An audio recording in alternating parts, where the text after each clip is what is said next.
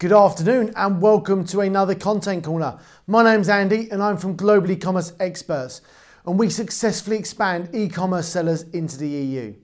Today, what I want to talk to you about in our Content Corner is about label translations, if certainly if you're on the Pan EU program, but if you're looking to sell your products in the uh, foreign marketplaces or the European marketplaces, should I say. So as we know, UK will no longer be part of the Pan EU or EFN fulfillment network, and what you'll need to do is have stock in Europe as well. So, if you sell typically supplements or cosmetics, what you're going to need to do is make sure that the label on your product is translated into European languages.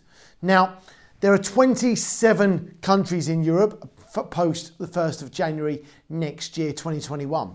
Now, with that in mind, I think it's really, really important. So you're not going to have 27 languages on your product. So what you need to do is make sure that wherever you fulfill your products from, that's where you need to have the products translated. So, for example, the, the Amazon, let's talk about Amazon marketplaces. Germany, France, Italy, Spain, Netherlands, and soon to be Sweden. I would suggest that at the very least, you have your products translated into those language. That means your label has to have that translation on and it also has to have an address on it. See the address one we did a little while ago. That's what you need to be able to do. Now, there's different ways you can do that. Most sellers that we work with, and what we would typically recommend, is you have one label on the front, which is in English, and then as you peel that off, you can peel it off, and every language is inside that. That is by far the best way to do that if you need that. So, really, I think the key thing to think is what product needs translating.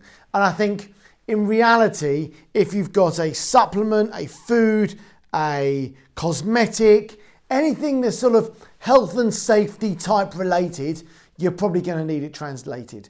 And I think that what you'll find is, is that Amazon's regulations will do this, this, this, and this. They're just to get tighter and tighter. So you really need to bear that in mind. There's a chance that when you start uploading your products now, they will come back and say, ah, this needs translating in each of those marketplaces. And you'll have to upload a copy of that translated. So, key thing to remember you need your products translated in European languages where you fulfill them from. But to safeguard that, you probably need to do that in the other marketplaces as well in Europe.